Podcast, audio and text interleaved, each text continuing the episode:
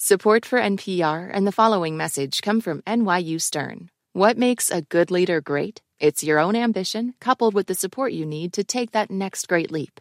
With NYU Stern's Executive MBA program in Washington, D.C., that's what you get a robust curriculum balanced with convenience. Classes held one Friday, Saturday, Sunday a month in downtown D.C. Be open to excellence. Search NYU Stern EMBA in D.C. for more information.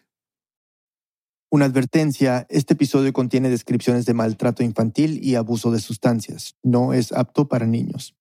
Esto es Reambulante desde NPR. Soy Daniel Alarcón.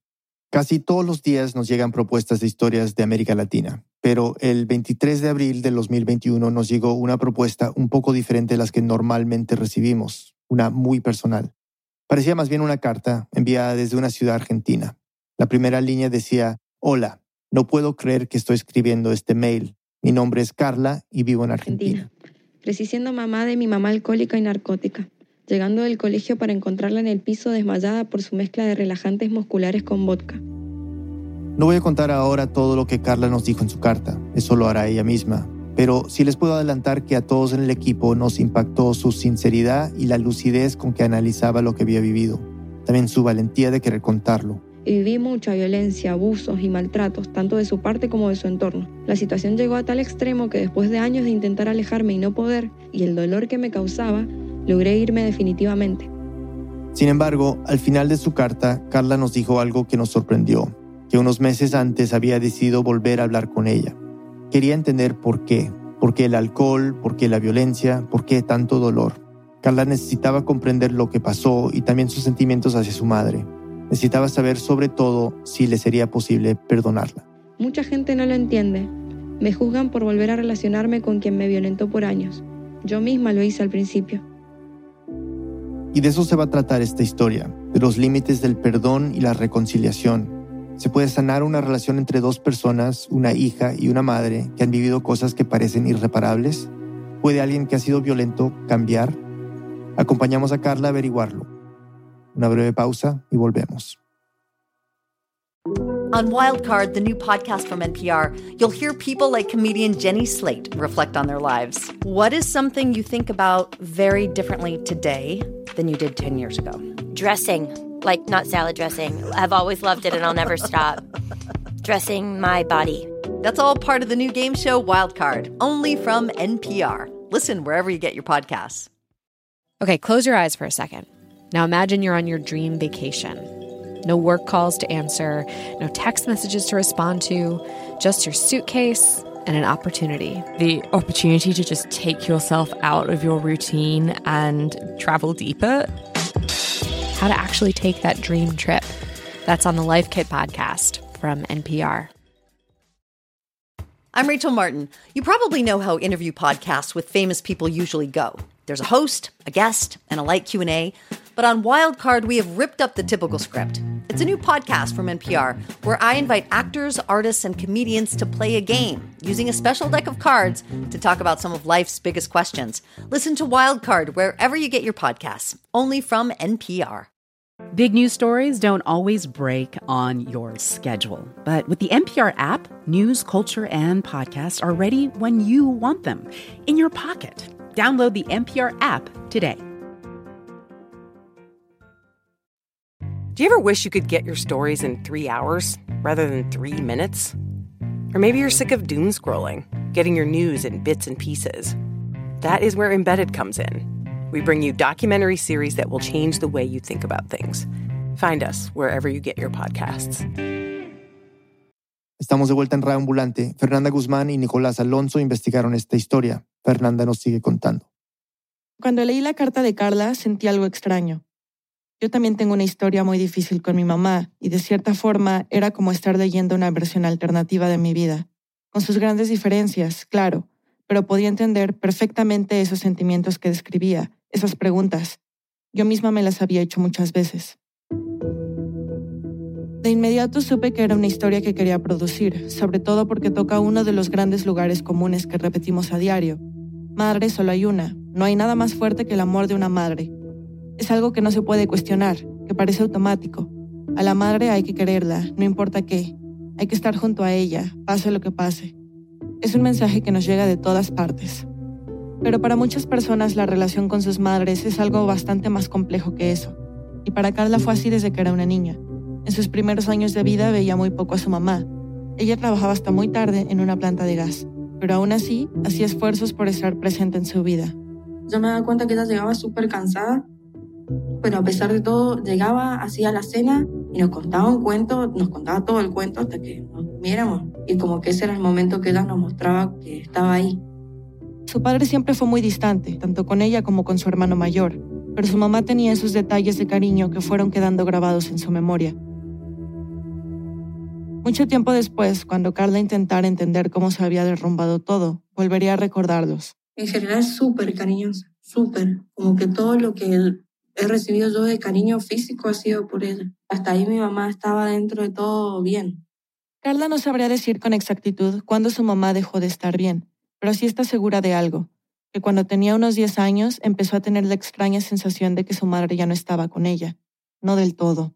Lo sentía en las noches en que se sentaban a ver televisión en familia. Y mi mamá simplemente estaba ahí, pero su mirada era al televisor, pero era como a la nada en realidad. Y yo me acuerdo que me quedaba mirándola a veces porque a mí me sorprendía, así como que no sé, porque yo la miraba mucho a mi mamá cuando era chica. La miraba comer, le observaba la cara, los ojos. Yo como que quería no sé, buscarle la mirada. Y justamente por querer buscarle la mirada que me daba cuenta que su mirada no estaba. Pero eso no era todo. Cuando se reponía, digamos, y como que se volvía a conectar, me gritaba y me molestaba muchísimo. ¿Qué me miras? No me estás mirando. Carla no sabía qué responder. A veces le parecía como si su madre tuviera varias personalidades, y para una niña de 10 años solo había una explicación para esos cambios abruptos. Escribía todo el tiempo mi mamá está loca, mi mamá está loca, mi mamá está loca. En todos mis libros, mi mamá está loca. Porque a veces tenía esta personalidad súper tierna y bien así, mamá, mamá. Pero otras veces era como, salí acá y no me hablé y no quiero saber nada con vos. Tampoco podía encontrar refugio en su padre, enfermo de diabetes y a veces también agresivo con ella. A él le irritaba que hablara o que hiciera ruido, ella iba por el departamento tratando de no despertarlo de la siesta, no molestar a su madre en la cocina, no cruzarse con nadie. Siempre me sentía una molestia, que no era un estorbo, estaba todo el tiempo molestando. Y digo, bueno, ¿para qué entonces estoy acá? El día en que su papá fue hospitalizado en terapia intensiva, luego de sufrir un infarto por la gravedad de su diabetes, la situación se volvió aún peor. A partir de ese momento, el silencio de la casa empezó a volverse más espeso, cargado de angustia. Su padre estuvo casi dos semanas internado en el hospital. Su hermano mayor se pasaba todo el día en la calle. Solo le quedaba su madre, pero a ella la veía cada vez más lejos de este mundo. Las pocas veces que la veía mi mamá estaba como más perdida de lo normal, más en crisis y era razonable, era entendible. Toda la situación era muy estresante. Era entendible que estuviera así. Además de la casa, los hijos, le tocó empezar a ser la enfermera de su esposo, que salió del hospital muy delicado, y luego de un tiempo tendría que empezar a hacerse diálisis por las tardes, día por medio. Pero para Carla, el estrés no venía solo de su familia. Acababan de cambiar a una escuela nueva, no tenía amigos, las materias eran pesadas. Cuando estaba allí, lo único que quería era regresar a su casa, pero cuando volvía le daban ganas de correr hacia cualquier otro lugar. Una tarde al regresar de la escuela, Carla abrió la puerta y encontró a su madre tirada en el piso. En ese momento yo pensaba muerta, y me desesperaba, entonces como que iba corriendo y veía que alrededor ella tenía como un charco que en ese momento yo pensaba que era agua, un charco cerca de su cabeza. Asustada trató de hacer que su mamá reaccionara.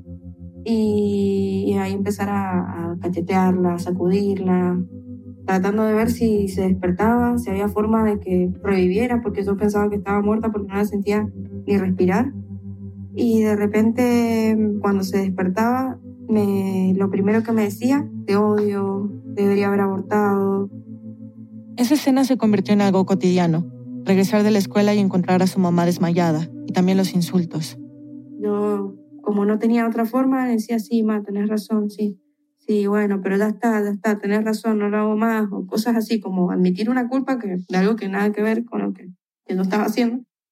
Cuando le decía esas cosas, su mamá parecía tranquilizarse, entonces Carla aprovechaba y la arrastraba por el pasillo hasta su habitación. A duras penas lograba acostarla en la cama, la cubría y la dejaba dormir.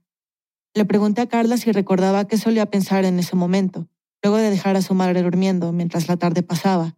¿Qué explicación se daba a sus 10 años para esos desmayos y para la furia que seguía? Estaba poseída y nunca había visto algo así como lo que veía en ella, que se iba, que era otra, su cara cambiaba por completo, su mirada hacia mí cambiaba, no me miraba como una hija y me trataba como una hija, me miraba como una, como una, no sé, no sé, como una desconocida, una enemiga. Pero al despertar, era de nuevo su mamá.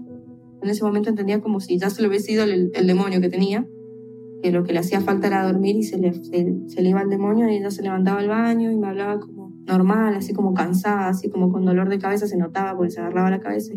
Y como si no hubiese pasado nada. Eso a mí me hacía peor, no se charlaba, no se hablaba. Aunque su mamá sí le decía algo, que no le dijera nunca nada de esto a sus abuelos ni a nadie que las visitara, Carla solo pensaba en una cosa. Mi cabeza en ese momento estaba nada más el que yo la tenía que salvar y poner bien. Como nos contó Carla en su carta, los roles entre ellas fueron cambiando. Aunque era solo una niña, le tocó empezar a ser de alguna manera la mamá. Trataba de protegerla, de hacerla sentir bien. Pero con el tiempo fue entendiendo mejor lo que le pasaba a su madre. Comenzó a darse cuenta de que cuando la recogía no podía caminar bien, que decía cosas sin sentido, se tropezaba. Desde chicos sabemos cómo es una persona borracha porque lo vemos todo el tiempo. Sabemos cómo se mueve, cómo habla, más o menos, sabemos que es un borracho. Entonces, como que yo la veía así, pero al mismo tiempo no identificaba bien. Y ya después me empecé a dar cuenta, obviamente por eso, porque me daba cuenta que era alcohol lo que tenía, pero tampoco entendía por qué tanto, por qué tan así. Con el tiempo encontró algunos mecanismos para sobrevivir a lo que le pasaba, echarse la culpa, acostar a su madre, esperar a que volviera a ser otra vez ella. Pero un día a los 11 años eso ya no fue suficiente. Su mamá borracha tomó un cuchillo de cocina y empezó a amenazar con que se iba a matar y con que le haría daño a ella. Y yo me acuerdo de gritarle, ¡Má! Sí, pero con un, un grito así que se me desgarraba la garganta de la desesperación. Y me acuerdo que hasta me caí del, de la fuerza que hizo mi cuerpo, no sé, a gritar, me caí al piso. El grito pareció sacar del trance a su mamá. Carla, Carla, Carla, y se acercó así, me abrazó, me abrazó y me dijo, está, está, está. Perdón, perdón, era un chiste, era un chiste, era un chiste. Así como que volvió, su mirada volvió como unos segundos y al rato se volvió a ir. Pero esos segundos no alcanzaron para que soltara el cuchillo y de inmediato volvió a amenazar a Carla con lastimarla. Ella corrió a llamar por teléfono a su hermano. Le dije, vení por favor, que la mamá está haciendo tal cosa. Y él no sé cómo, pero llegó en una cuestión de minutos. Su hermano pudo quitarle rápidamente el cuchillo. Carla durmió aterrada esa noche, y la noche siguiente, y muchas más durante años. Creo que no tiene mucho sentido seguir contando en detalle todo lo que sufrió Carla en su adolescencia, mientras su madre seguía descendiendo en una espiral de alcohol y violencia del que ella nunca, jamás, pensó que volvería, y del que nunca entendió las razones. Basta decir que a los 18 años, mientras ahorraba para poder irse de casa, llegó el momento en el que entendió que no podía retrasar más su salida de allí. Una madrugada, luego de regresar del lugar en que trabajaba, se encontró lo de siempre, el alcohol, los gritos. Su madre se tiró encima suyo y una vez más, Carla pensó que iba a morir.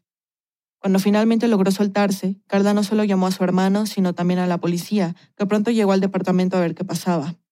Esa noche, su papá estaba otra vez hospitalizado. Su hermano la convenció de no poner cargos contra su madre, pero fue un punto final. Y ella al otro día se despertó y... ¿Cómo estás, Carlita? ¿Cómo te fue ayer en el trabajo? Y yo no la miraba así con miedo, no la podía creer. Y me acuerdo que se acercó un poco más y me dice, ¿qué te pasa? Y yo, así, no, no te acerques, no te acerques, así, muerta de miedo. Ahí, ahí fue como, se marcó mucho más el, la necesidad urgente de irme de mi casa. Mi casa nunca fue un hogar. Empezó a buscar a dónde irse, pero aún así Carla no dejaba de preocuparse por su madre. Le decía que iba a ser lo mejor para ambas, la trataba de involucrar en su mudanza. No tenía mucho dinero, pero le alcanzaba para arrendar algo pequeño. Le daba miedo que su madre tuviera una gran crisis por su partida, pero tampoco sentía que tuviera otra opción. En ese punto ya era un asunto de supervivencia. Cuando llegó a su nuevo departamento, pequeño y casi sin muebles, se sintió por primera vez en mucho tiempo en un lugar seguro. No quería más miseria ni más tristeza. Así que mucho color en mi casa, puro incienso, puro incienso, puro saumerio y música, todo el tiempo sonando mi música. Y ahí me di cuenta también que yo no sabía quién era yo y eso fue como, wow, yo no sabía quién era yo en cosas básicas, como, no sé, cómo era yo con las demás personas o cómo era yo pensando qué quiero yo. Eso fue muy loco para mí, pensar en mí, porque mi vida realmente había sido todo el tiempo pensar en mi mamá. El día que Carla se fue, su mamá se sintió más perdida que nunca. Hacía años sentía una fuerte desconexión con el mundo que la rodeaba. Apenas si recordaba qué había hecho en los días, en las semanas, en los meses anteriores, pero sabía que Carla se había ido y que lo había hecho para alejarse de ella. Una angustia y una desesperación, se me vino el mundo abajo, pero yo no le podía decir a mi hija que no se fuera, porque yo sé el infierno que ella estaba viviendo acá. Esta es Jacquelina, la mamá de Carla. Cuando empecé a producir esta historia, le pregunté a Carla si le parecía bien que hablara con su mamá. Me dijo que sí y me dio su número de teléfono. Me parecía importante entender en qué momento la vida de Jacquelina había empezado a torcerse. Escribí por WhatsApp y me dijo que le llamara un jueves por la tarde. Cuando nos conectamos, una de las cosas que me explicó fue que en un momento dado ya tomaba hasta desaparecer. Llegué a un punto en que me pasaba, me levantaba, hacía comer, me acostaba, porque estaba borracha todo el día. Me levantaba, hacía la cena, me volvía a acostar. Y eso era, era toda mi vida. Según Jacqueline, el alcohol se volvió un problema después de quedarse sin trabajo, cuando Carla era una niña, con su esposo enfermo, y una angustia que empezaba a crecer en ella como una fuerza. Aunque en realidad su angustia venía de mucho antes. Cuando Jacqueline nació, su mamá tenía 18 años. Al año siguiente nació su primera hermana con parálisis cerebral. Luego vendrían seis más. Y yo tuve que ser la, hermana mayor, la que cuidaba a los otros y así sucesivamente. Y mamá siempre estaba embarazada, teniendo hijos, teniendo hijos, y con un hombre muy violento. Jacqueline nos contó de la violencia de su padre contra su madre y, bueno, una infancia como la que ella tuvo deja sus cicatrices. Ella intentaba proteger a sus hermanos de lo que se vivía en su casa. Cuando su hermana con parálisis cerebral falleció a los ocho años, su madre cayó en una depresión de la que ya no saldría.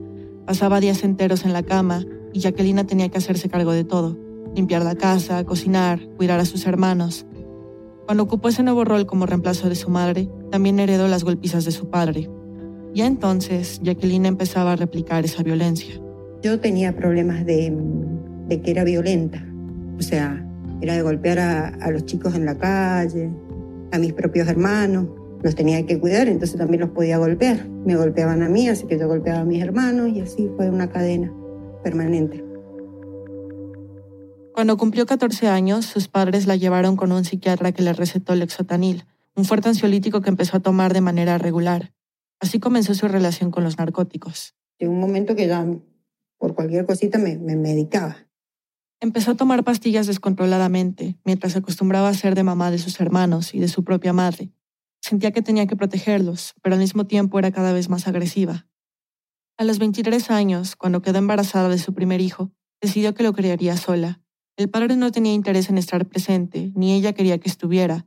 Tenía la sensación de que así, sola con el bebé, iba a poder darle lo que ella no tuvo, una infancia sana, sin violencia. Y dije, a mí, mi hijo nunca en la vida me va a ver depresiva como yo le he visto a mi mamá. Mi hijo jamás va a ver una cosa así. Y después de los años, mira lo que me pasó, caer en una adicción tan profunda que no solo me vio depresiva, me vio en situaciones mucho peores, más dolorosas. Casi dos años después, conoció a quien sería su esposo y se olvidó de su plan de vivir sola con su hijo. Decidió formar una familia y por un tiempo esa vida pareció funcionar. Jacqueline sentía que nunca había sido tan feliz. Empecé a conocer, a ver que, había otra forma de, vivir, que no eran gritos y peleas y discusiones todo el tiempo y, y toda esa violencia que se vivía en mi casa.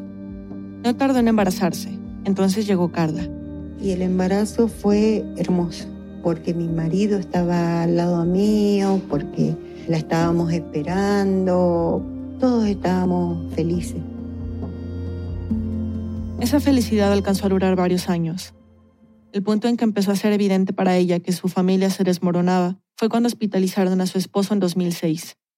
Pero ella ya venía mal desde antes, desde el momento en que la despidieron de su trabajo en la planta. Era principios de los 2000 y la crisis económica más fuerte en la historia de la Argentina empezaba a desplegarse. Jacqueline salía temprano a la calle a buscar empleo, pero se quedaba todo el día sentada en una esquina, sola. No sabe explicar bien por qué, solo que sentía pánico al ir a las entrevistas, y en esa época fue que empezó a tomar. Empecé gradualmente, que era para, para almorzar y relajarme. Nunca le había gustado mucho el alcohol, pero sentía que algo en ese pequeño ritual la tranquilizaba. Con el tiempo empezó a necesitarlo cada vez más. Nunca pensé que no lo iba a poder manejar. Decía, bueno, mañana tomo menos y así. Y no lo dejaba y era una desesperación por llegar y tomar. Conseguía algunos trabajos para juntar algo de dinero que le permitiera pagar los gastos médicos de su esposo, los útiles del colegio y comprar comida, pero cada vez se gastaba más plata en alcohol. Cuando lograba mantenerse un rato sobria, le caía toda la culpa. Vergüenza, depresión, mucha angustia, que todo el mundo estuviera enojado conmigo, mis hijos, mi marido, me, me ponía muy mal, pero eso me llevaba a volver a tomar. Las botellas las escondía en rincones de la casa donde le parecía que Carla y su hermano nunca iban a revisar, y trataba de no hablar mucho, para que no se le sintiera el olor. Por las mañanas lograba disimularlo, pero por las tardes, cuando Carla volvía de la escuela, ya estaba desmayada. A Jacquelina le desesperaba su propio olor. Tenés ese olor a alcohol que te sale por los poros, que es un olor muy particular cuando ya tenés tiempo de alcoholismo, y por más que te bañes, por más que hagas, te perfumes y todo eso se mezcla y es un olor que te queda en la memoria, yo lo tengo grabado. Es el olor a la decadencia, el olor a la tristeza, la pena que sentís, Trataba de convencerse de que Carla, siendo tan pequeña, no notaba nada, pero ya sabemos que Carla sí se daba cuenta. Cuando Carla se fue de su casa a los 19 años, no cortó del todo su relación con Jacquelina. Seguía yendo a visitarla de vez en cuando. Se daba cuenta de que su madre no estaba mejor, pero al menos ahora se podía ir si se sentía en peligro.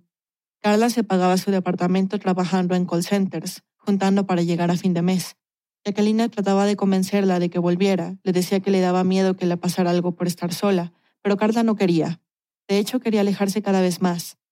Esa sensación fue creciendo durante esos años, irse lejos de su familia, de su ciudad, de su país, lejos de todo. Yo estaba buscando un hogar, creo que crecí buscando un hogar, siempre. Cuando cumplió 24 al fin se decidió. Iba a buscar su hogar en Santiago de Chile una capital donde nadie la iba a conocer y podía empezar una nueva vida. Pero las cosas no salieron como esperaba. Cuando ya estaba a punto de irse, una amiga se unió al plan y Carla no supo cómo decirle que no. Alquilaron dos habitaciones en el centro de Santiago que Carla empezó a pagar por ambas. Tenían golosinas en la calle, pero a los pocos meses apenas tenían para comer. Entonces su amiga le dijo que volvería a Argentina para enviarle el dinero que le debía. Carla se quedó esperándola, pero nunca volvió. En ese punto había bajado mucho de peso y se sentía tan débil que se mareaba en plena calle. Desesperada, tuvo que pedir ayuda. Una amiga le pagó un pasaje en avión para regresar a Argentina y sus papás le dijeron que podía volver a vivir con ellos, al menos por un tiempo, hasta que se acomodara y pudiera encontrar otra vez un trabajo. Cuando se bajó del avión, vio a sus padres esperándola entre la gente. Ella se acercó a su madre y ahí sintió el olor después de, no verme por un montón de tiempo, completamente ebria, así que fue como bienvenida a tu vida, a tu vida, a este agujero que no puede salir más. Pero Carla ya no era una niña y no aguantaría mucho en el agujero. Una noche estaban preparando ravioles con Jacquelina y su madre le dijo que tenía que salir para verse con un cliente del trabajo. Carla intuyó de inmediato de qué se trataba. Yo ya me cansé porque ya pasaba muchas veces eso que se hacía la boluda y cómo me estás tomando el pelo. Y mi hija me siguió. Y en otra situación no la hubiese seguido, pero ese día sentí como que no, porque me dio bronca, así que la esperé. Cuando vio que yo estaba comprando alcohol, ya estaba tomándolo. Y me miró, como diciéndome, yo sabía que estabas haciendo esto.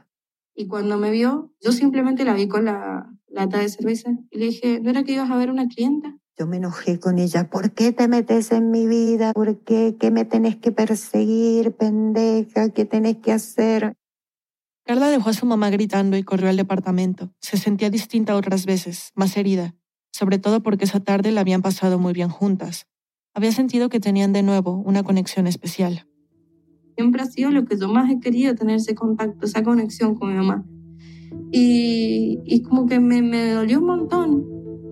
Jacqueline llegó poco después y la pelea siguió en la casa, pero esta vez era Carla la que estaba furiosa. Como que era, atinó como a, tocarme porque yo la estaba empujando y en mi cabeza algo hizo en un microsegundo, minisegundo, hizo un clic que me escuché a mí misma decirme, no, esto no va a volver a pasar. Como un flash, a Carla se le vino la imagen de esa noche, a los 18 años, en que tuvo que llamar a la policía. Y algo en mi cabeza me dijo, no, yo me voy a defender, esta vez yo me voy a defender. No se lo voy a permitir. Y fue como ese, ese pensamiento, ese recuerdo, todo eso que pasó en ese segundo me sacó completamente de mis casillas. Y ahí entonces empecé a golpear. A golpear a su mamá, a las paredes, a todo lo que estaba cerca. A Carla todavía le cuesta entender cómo reaccionó ese día. Yo no me puedo reconocer, yo sentí realmente que yo me había ido a mi cuerpo y fue una cosa que yo, yo no estaba, ¿ya? mi cuerpo se movía solo, fue una cosa que me seguí completamente. Fue la única vez que su padre se metió a separarlas. Carla tenía una sensación extraña, como si hubiera recibido al fin una herencia violenta que durante años no había podido tocarla. Así que temblando, eh, sintiéndome súper mal porque era como que algo se había apoderado de mí y yo hasta incluso al mismo tiempo tenía miedo porque yo, ¿qué pasó? ¿Qué, qué hice? ¿Por qué hice todo esto? Y... Asustada, Carla se puso a empacar todas sus cosas, cerró la puerta del departamento al salir y se dijo a sí misma que era la última vez. No volvería a poner nunca más en su vida un pie allí. Se instaló en la casa de su novio de entonces, que también vivía con sus padres. Se sentía en shock, pero poco a poco fue retomando su vida. A Jacqueline y a su papá los bloqueó de todas las redes sociales. No volvió a llamarlos ni a escribirles, y cuando la llamaban no contestaba. Había decidido sacarlos de su vida para siempre, pero la ciudad en donde vivía tampoco era tan grande. Le daba tanto miedo volver a verlos que tomaba diferentes caminos para ir y regresar de su trabajo pero estaba claro que tarde o temprano se los iba a encontrar. Y pasó un día en que fue una marcha sobre un tema ambientalista de su ciudad. Y me di cuenta que ellos me estaban siguiendo, que, que pasaban cerca mío por adelante y era muy amenazante porque incluso mi papá se paró delante mío y se puso a leer el cartel que yo tenía yo quedé congelada de miedo y siguió caminando. Y, y eh, para mí era peor porque ni siquiera me enfrentaron, me, me acecharon. Decidió ir al juzgado y poner una orden para que sus padres no pudieran acercarse a ella. Tuvo que contarlo todo una y otra vez. Las borracheras, los gritos, las amenazas. Los funcionarios no podían creer que estuviera poniéndole una orden de restricción a su madre. Le cuestionaban por qué no lo había hecho antes, por qué ahora, cómo podía hacer eso. Igual le notificaron a sus padres. Llegó un día a mi casa y debajo de la puerta habían dejado la orden. Yo en ese momento me enojé tanto, tanto, tanto, estaba furiosa. Según Jacquelina, el motivo por el que fueron a la marcha ese día fue porque sabían que Carla estaría ahí. Habían escuchado que podía haber disturbios y querían asegurarse de que no le pasara nada. Por eso se enojó tanto cuando le llegó la orden. Estaba tan furiosa en algunos momentos que, que yo decía, si mis hermanas me preguntaban, ¿y la Carla? Yo tengo un solo hijo. Carla se enteraba por familiares que su madre decía eso y le dolía, por un lado había decidido borrarla de su vida y sabía que era lo mejor, pero por otro no podía dejar de pensar en cuánto había cambiado su madre por su adicción al alcohol y en lo distinta que había sido antes de eso. Así pasaron casi dos años sin volver a saber nada de ella. Hasta que llegó la pandemia y con ella el encierro. Carla seguía viviendo con su novio, pero la relación se había deteriorado mucho. Cada vez lo sentía más posesivo y violento. Era como si su vida fuera un círculo, otra vez tenía que seguir escapando, de otra casa, de otra persona. En un último intento de refugiarse, se fue a la casa de unas tías y luego algo más recompuesta a un departamento compartido que vio en un anuncio de Facebook. Recién empezaba el mes de octubre de 2020 y aunque no entendía bien por qué, pensaba cada vez más en su mamá, en todo lo que siempre había querido decirle. Un día, sin detenerse demasiado, tomó el computador y empezó a escribir, a escribirle a ella, no sabía si era una carta o algo que quedaría ahí para siempre en su disco duro, pero le salieron tres páginas dirigidas a su madre. Me acuerdo que temblaba muchísimo, estaba como súper nerviosa. Pero al mismo tiempo fue una catarsis. Como liberada porque mm, por primera vez no tuve tapujos en decirle nada, como que le dije todo sin pensar, ay no, pero si le digo esto puede provocar una recaída, o si le digo esto por ahí le hace entrar en una crisis y no sé qué. Lo que quería era sacar todo lo que llevaba asfixiándola durante años. Al final, añadió una última línea. Esta es tu chance para que las cosas cambien en serio, pero en serio, o sea, realmente no va a haber otra oportunidad.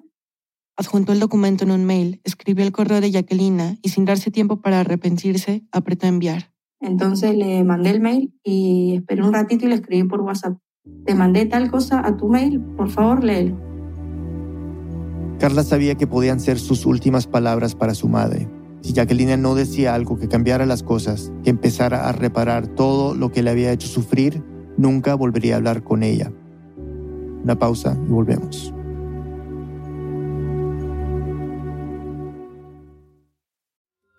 Taylor Swift has dropped a new album. She is the biggest pop star in the world, and everything she does makes news.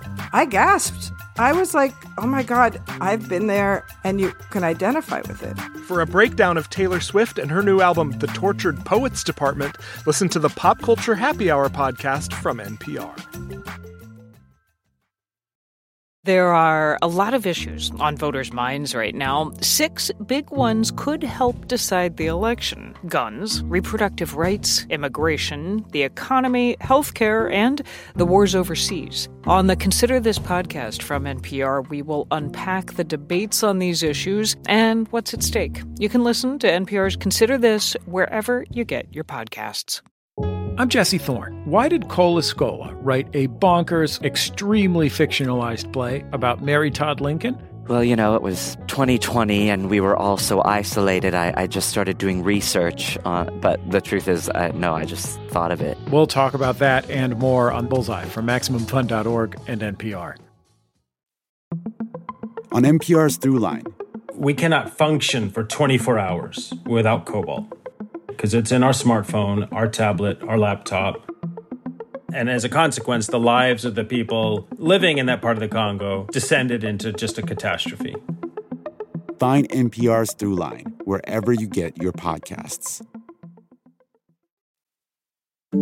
La desaparición de 43 estudiantes conmocionó a todo México en 2014. En su nueva investigación, Reveal presenta detalles hasta ahora desconocidos de esta historia. Escucha After Ayotzinapa, la nueva serie de Reveal. Antes de la pausa, escuchamos cómo Carla se decidió a darle una última oportunidad a su madre, Jacquelina, casi dos años después de ponerle una orden de restricción. Describió todo lo que nunca le había dicho sobre su alcoholismo y sus agresiones y se quedó esperando su respuesta. Fernanda Guzmán nos sigue contando. Cuando el mensaje de Carla entró en el teléfono de Jacquelina, ella estaba sentada a media luz en su taller de costura. Había sido un día difícil como muchos otros, o más difícil. Llevaba todo el día luchando por no tomar. Tenía su celular en la mano porque todas las tardes, desde hacía meses, se conectaba por WhatsApp con un grupo de alcohólicos anónimos que le contaban sus experiencias. Cómo por culpa de esta enfermedad se habían quedado sin trabajo, sin familia, sin amigos, y cómo luchaban a diario para intentar recuperar algo de todo lo que habían perdido. Y Jacquelina también contaba su historia, cómo perdió a su hija. Y las primeras veces lo único que, que me pasó a mí y que le pasa a muchos es que queremos hablar y lloramos. No soy de mucho llorar, pero yo llegaba ahí y era llorar y llorar y llorar y llorar todo el tiempo. Y a veces podía hablar y a veces no. Ese día, después de más de un año sin tomar alcohol, había estado más cerca que nunca de recaer. La ausencia de Carla le dolía cada vez más pero sabía que tenía que resistir y lo único que la calmaba era conectarse con su grupo de alcohólicos anónimos.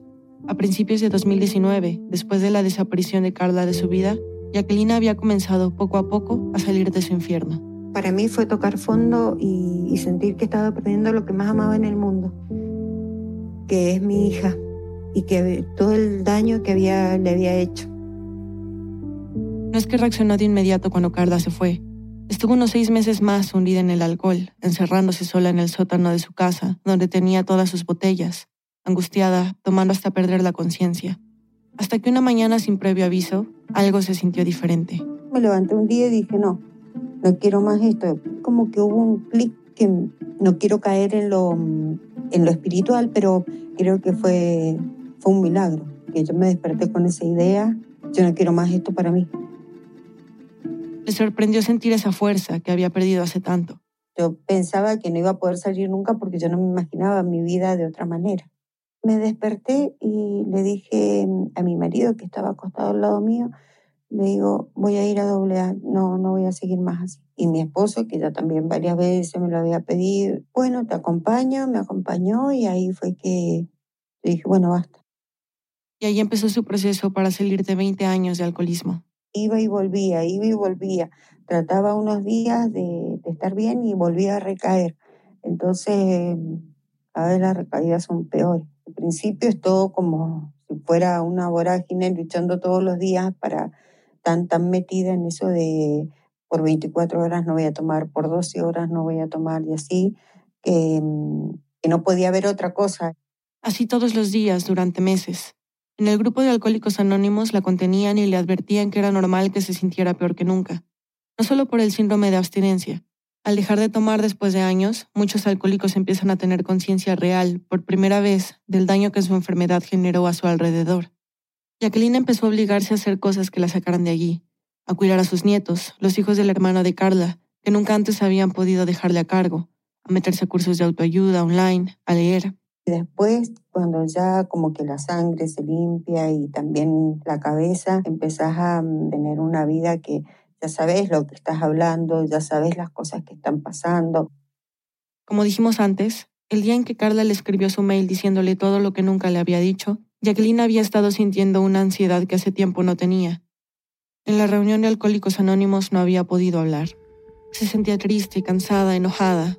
Le habían dicho muchas veces que el objetivo de su proceso no podía ser recuperar a su hija, porque eso era algo que no estaba en sus manos, algo que la podía llevar a una recaída.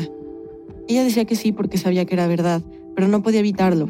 Casi todos los días pensaba en si algún día podría recuperar a Carla. Eran las nueve de la noche cuando le llegó el mensaje a su WhatsApp. Te mandé tal cosa a tu mail, por favor léelo. Palabras que le hicieron explotar en llanto. No lo podía creer, no lo podía creer. Era, era lo que siempre, lo que tanto estaba esperando y se había dado así en el momento que peor estaba yo. Ahí se dio que ella se contactó conmigo y... Y me dijo, bueno hija, ahora, ahora mismo me meto. En un primer momento, Jacquelina ni siquiera atinó a responder nada más.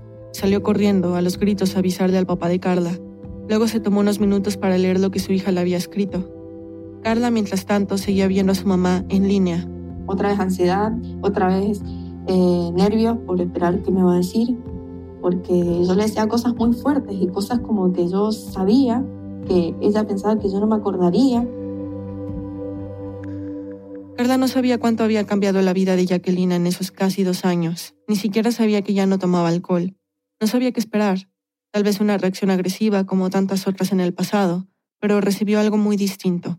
Ahí empiezan una serie de audios. Contestó como llorando, se le escuchaba la voz temblorosa y todo. Ay, y me contestó así como, hija, tenés razón, te pido perdón.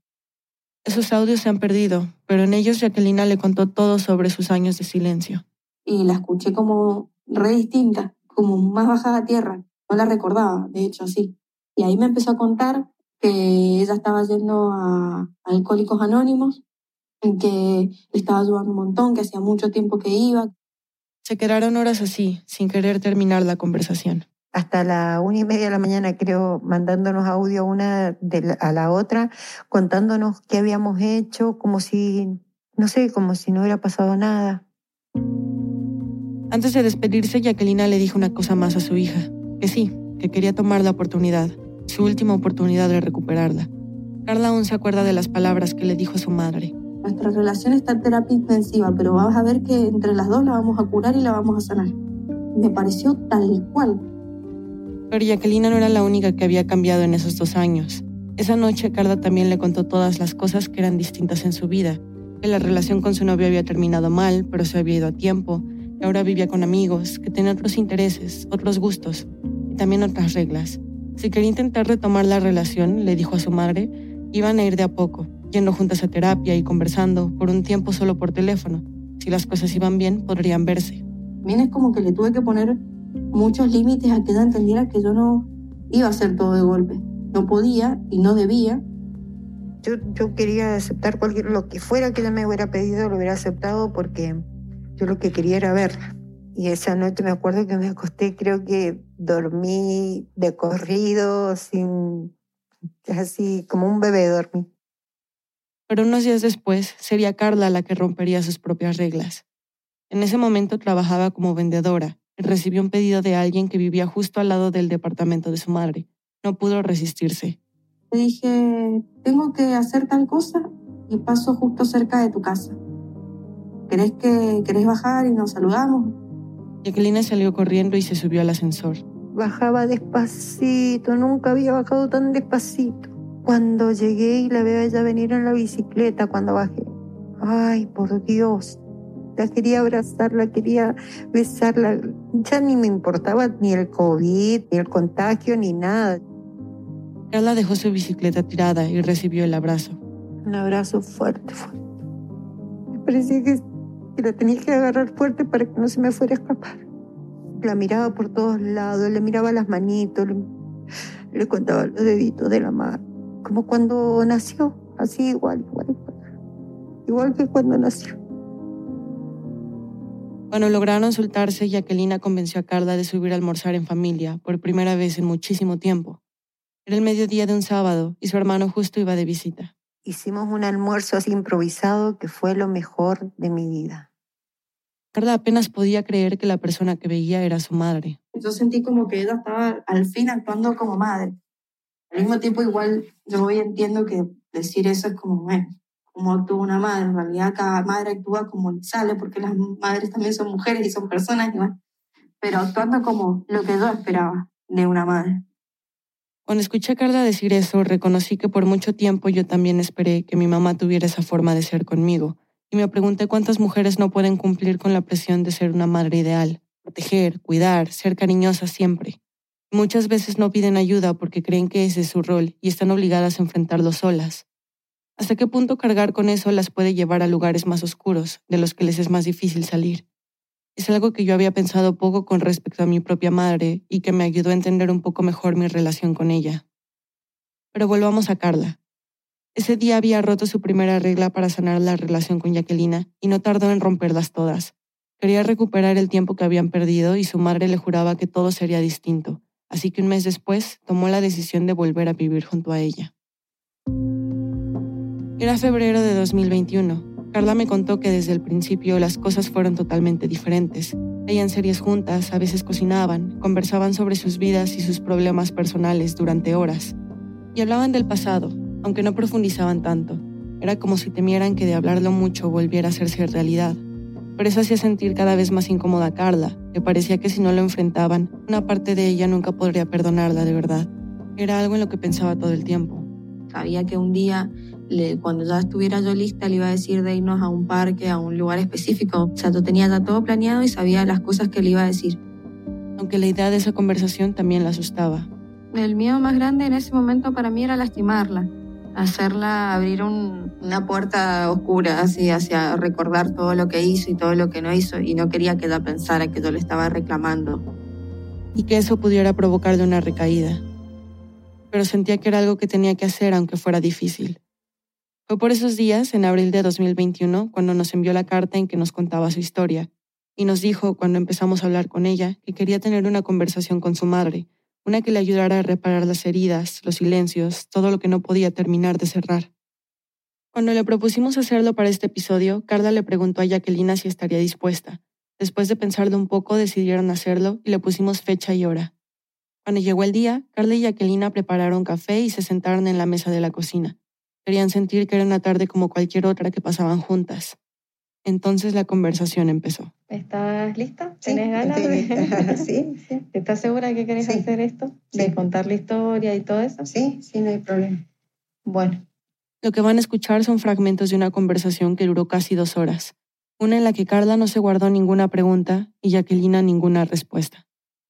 Una de las primeras cosas que quiso saber Carla fue qué había pensado cuando leyó su carta, qué le había sorprendido, y Jacquelina le dijo solo una cosa, que pensara que no la quería, que lo hubiera odiado tanto. Pero también le dijo que lo entendía, porque las adicciones funcionan así. Te haces daño a ti mismo, pero caen todos los que están alrededor. Y lo que Jacquelina sentía en ese momento era rabia con el mundo. ¿Y sabes por qué estabas enojada con el mundo? Eh, sí, porque me sentía sola, porque tenía miedo, porque los graves problemas míos, por ejemplo, vienen por miedos. Miedos a no poder salir de una situación, de, de sentirme con demasiadas cosas de las que soy responsable y no poderlas manejar. Y bueno, y no, no pude con, con todo. Es más, yo me acuerdo exactamente el día que empecé a tomar. Hice canelones caseros y digo, los voy a tomar con un vino.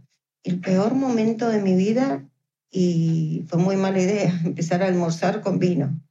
Y siempre buscando ¿Cuántos excusas. años tenías? Éramos re chicos, entonces, si vos estabas haciendo eso. Tenía Siete. 34 años y vos tenías 6. Ah, o sea, No, pero o sea, no es que empecé ahí Pero ya ahí- pero vos lo Pero fue recordás como el idea, momento. Claro, porque en el momento yo dije, bueno, voy a tomar un vasito de vino y después voy a tomar otro. Y así, cuando quise acordar, que ya lo tomaba después porque necesitaba dormir o porque necesitaba relajarme, qué sé yo, cuando quise acordar ya era incontrolable.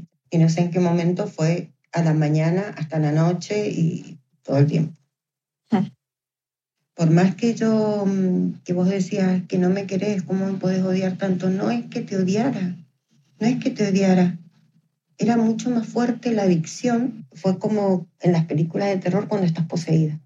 Bueno, es lo mismo que yo pensaba como... Para mí el alcohol fue eso. Bueno, yo estaba pensaba poseída. exactamente lo mismo. ¿Qué es lo que sentís que vos cambiaste? Cambié, cambié todo, cambió mi vida. Yo pienso, yo disfruto. Yo antes no disfrutaba porque era una ansiedad terrible. Yo no estaba en ningún lado. No estuve nunca en ningún lado. Estaba acá, estaba allá, pero mi cabeza estaba apuntando a una botella. Ese miedo, esa tensión, ese, esa ansiedad, esa yo no lo tengo. Y eso para mí es el paraíso. Porque no tenés nada que ocultar. Porque no tengo nada que ocultar. O sea, me siento por primera vez limpia, limpia. Soy esto, poder de- sentir amor. Puedo sentir el amor que siento por vos cuando te abrazo, cuando te beso. Puedo sentirlo. No sabes la cantidad de gente a la que yo quiero, pero la quiero de verdad. Y yo no sé dónde había tanto amor dentro mío porque no, no estaba adormecida totalmente. Carla le dijo que ella sí recordaba ese amor, el que había sentido cuando era una niña, aunque eso, recordarlo, no lo hacía menos doloroso. Eh, siempre que yo entraba en una crisis de angustia muy grande, como que yo le decía, es que no puede ser, porque yo te juro que yo conozco a esa persona. Yo sé que, que teníamos una conexión especial. Sí. Que después aprendí, gracias a lo de los grupos de familiares y amigos, de que es muy normal que tengas mensajes muy confusos porque tenés una persona que por un lado puede ser tremenda mamá y que me acuerdo que siempre me decía que luchara por mis sueños, que me acuerdo que siempre me apoyaba y cosas así. Y al mismo tiempo es la misma persona que me parecía que se levantaba con el objetivo de hacerme daño. Porque si es que carajo, entonces, ¿qué soy yo? Y ahí lo primero, lo- el peor error. Porque si esa persona si era buena y de repente empezó a hacer una mierda conmigo, es porque soy yo el problema. Bueno, después aprendí que no, pero eso me llevó un millón de años, montón de tiempo. Jacqueline escuchó a su hija con atención. Varias veces en la conversación hablaron sobre lo difícil que es lidiar con ese tipo de sentimientos, entender qué se genera en ti cuando te hace daño a alguien que te quería o te quiere, y qué es lo mínimo que se necesita para poder perdonar. Carla en un momento creyó encontrar una respuesta. Vos nosotros vemos ese esfuerzo de que no haya que venir y decirte, eh, ma, me hiciste esto, esto, esto, esto. Vos ya sabías que estabas haciendo algo mal. O sea, siempre tuviste, justamente eso te hacía estar tan culposa y todo. Para mí esa es la diferencia que hace que vos te quieras acercar a una persona. Para mí, hablando del perdón, eso es como lo, una de las cosas principales. Lo primero que para mí alguien tiene que hacer es eso, demostrarte que reconoce tu dolor, mínimamente. De ahí en adelante, bueno, ya verás, no es suficiente con eso. Pero que la otra persona diga, sé de lo que eh, soy consciente, porque eso es lo que más eso es lo que a mí más me dolía. Yo no necesitaba que vos vinieras y me dijeras perdón, perdón, perdón, como me hacía siempre. Yo necesitaba que real me mostraras que eras capaz de entender y empatizar con lo que habías hecho. Carla reconoció eso en Jacquelina, y ese era el motivo que permitía que pudiera acercarse a ella, intentar entenderla, reencontrarse. Y también quería saber qué pensaba Jacquelina de la nueva relación que estaban construyendo. Es lo que puede hacer ahora en este momento, que todo lo que pasamos, a pesar de todo eso, de tanto dolor y de tantas cosas, igual ahora estemos mejor. Ustedes me quieren mucho. Dios me ha bendecido con ustedes. Porque si no, otros me hubieran dado una patada. Eh, Igual te dimos una pata. Sí. Pero pues muy bueno, ¿no? El amor, entonces. El amor. Pero es mutuo, porque vos no mostraste tu esencia. Porque si es lo que yo te decía antes, si vos hubiese sido siempre una mala, entonces no, ¿para qué? Es mucho más fácil. No se puede querer lo que no se conoce. ¿Y cómo crees que es lo que sentís ahora vos por mí, hoy en día? El amor que sentía desde que naciste. Así. El mismo amor. El mismo profundo, profundo amor. Quizás Bueno, me vas a hacer llorar. Durante la conversación, Carla se emocionó varias veces con las palabras de Jacquelina, con el amor que ahora era capaz de expresarle, aunque si le había pedido esta conversación era en parte porque sentía que no todo estaba bien. Habían recuperado la relación, sí, y convivían de una manera que nunca habían logrado antes, pero a veces, cuando Jacquelina se acercaba a abrazarla, una parte de Carla sentía un fuerte rechazo. No lo podía evitar y sabía que Jacquelina se daba cuenta. Por eso había una pregunta que se había estado haciendo desde que volvió a vivir con su madre, una de la que ella misma dudaba la respuesta. ¿Vos sentís que yo a vos te he perdonado así del todo? No. Bueno, qué fácil te salió. no. Ah, bueno, ¿y por qué? Eh, porque siento que ha sido tanto el daño, pero yo el pasado no lo puedo cambiar. Yo eso la tengo clara. Yo puedo cambiar lo que soy ahora, de ahora en más. Y de ahora en más, yo soy tu mamá que te protege. Aunque tengas 26 años, igual te protege y te cuida. Yo soy esa mamá, ahora. Si yo me enrosco con el pasado, voy a quedarme estancada y, y voy a tener una recaída no sé en qué, hasta en los mismos errores, porque no es solo en el alcohol. El alcohol eh, no es el, el verdadero problema. Detrás del alcohol hay un montón de cosas. Pero agárrame la mano. Carla le había preguntado a su madre todo lo que nunca se había atrevido y había logrado encontrar respuestas. Pero cuando la conversación ya iba llegando a su final, seguía sin haberle dicho todo, hasta que al fin lo hizo. Es que mm, yo me di cuenta hace muy poco, pero yo pensaba que yo te había perdonado, que estaba todo bien, y con el tiempo me di cuenta que no te había perdonado. Yo ya lo sé, no me perdonas de todo. Y Pero yo no lo hago perdonarme, intencional. no, yo te entiendo. Entonces, ah, yo también, yo no quiero estar así idiota. A veces no quiero contestar mal, no quiero que te me acerques y me produzca el rechazo. No lo hago a propósito y me hace sentir mal sentirme así. Yo te entiendo. Pero a mí me hace sentir mal. A mí no me gusta porque yo no soy así. Yo no soy una persona arisca ni, ni así, pero hay días que no, que no lo hago intencional. Mi cuerpo rechaza eso. Me, me, te venís y te me acercas mucho y, me, y no lo hago a propósito. Pero es que todavía mi mente tiene que procesar que vos estuviste encima mío, me ahorcaste. Entonces ahora tengo que tratar de convencer a toda mi mente y a todo mi cuerpo de que estoy viviendo con una persona que me hizo eso y convencer que está bien que se acerque esa persona, que todavía, que, y, y- y no lo puedo hacer, a veces no lo puedo hacer. Pero yo sé que es eso y A vos tenés tus tiempos y yo no te voy a presionar. Bueno, pero igual a mí, yo ya voy a ver cómo... Vos tenés, vos Pero tenés- para mí era muy importante te lo he dicho hacerte todas estas preguntas que te estoy haciendo ahora. El perdón es algo muy trabajoso. No es que un día dijiste me levanto y voy a perdonar, no, porque en tu cabeza siguen habiendo recuerdos. Si bien vos sos el recuerdo de todo lo lindo que estoy viviendo y todo lo, lo lindo que logramos, también sos el recuerdo de todas las cosas feas que me pasaron. Entonces es como difícil, es mucho trabajo. Una parte de, mí que es una nena que tiene miedo, porque ya muchas veces confié en vos y muchas veces eh, volvieron a pasar cosas y nunca podía confiar, que es algo que toda la vida me quedó. Que... Y te- Eso te tenés que perdonar vos también por sentir esas cosas. Sí, Está mal, es un proceso y va a costar y es un proceso. Y va a llegar el momento en que ya, sin que te des cuenta, eso se te va a ir. Ojalá. Ojalá que sí. Supongo que sí. Yo quiero que te sientas así, que siempre te voy a proteger y que siempre voy a estar eh, con vos. Siempre vas a poder contar conmigo. Pase lo que pase, vas a poder contar conmigo siempre, incondicional. Bueno, ojalá también pueda creer eso alguna vez. Cuando le dijo eso y vio que Jacquelina le entendía, que desde el principio la había entendido, se sintió liberada, como si algo que llevaba meses separándolas al fin empezara a ceder, aunque fuera un poco. ¿Qué cosas de las que estamos viviendo ahora, como de nuestra nueva vida, te gustan? Verte todas las mañanas en mi casa. Ay, qué tierno. Con tu matecito. Que vas y ven. ¿Hay algo que vos me quisieras preguntar o decir?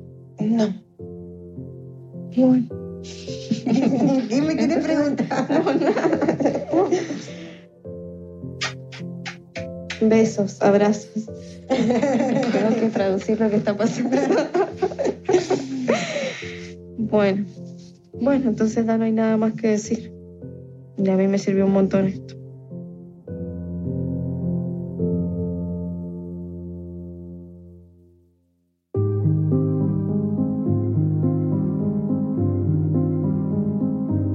Carla y Jacquelina siguen viviendo juntas, trabajando en su relación un día a la vez. Jacquelina aún asiste a Alcohólicos Anónimos y tiene por primera vez un grupo de amigas. Dice que con ellas se siente como si fuera, otra vez, una chica de 13 años. Carla planea independizarse en cuanto le sea posible y esta vez su mamá está contenta con ese plan. Dice que estén donde estén, seguirán juntas.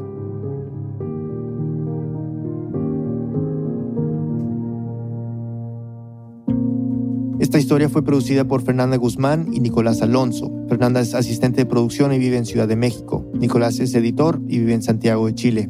Este episodio fue editado por Camila Segura y por mí. Desiree Yepes hizo el fact-checking. La música y el diseño sonido son de Andrés Aspiri.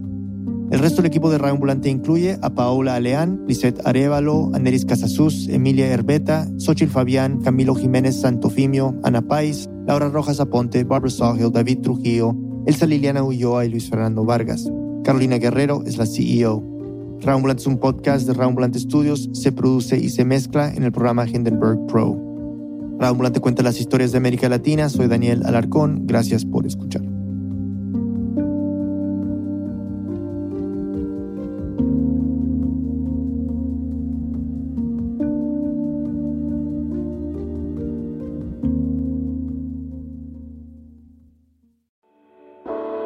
On It's Been a Minute, we're keeping you in the know when it comes to culture.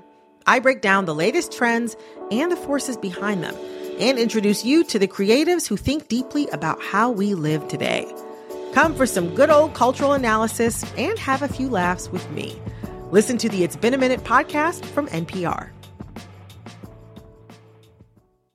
When the economic news gets to be a bit much, Listen to The Indicator from Planet Money. We're here for you, like your friends, trying to figure out all the most confusing parts. One story, one idea, every day, all in 10 minutes or less. the indicator from Planet Money, your friendly economic sidekick. From NPR. Why is everyone so obsessed with traditional wives or trad wives on social media? This week, we're talking about the viral videos of women making marshmallows and mozzarella from scratch, and how behind the sheen of calm kitchens and cute fits, there's some interesting pessimism about our modern world. And that's worth digging into. Next time on It's Been a Minute from NPR.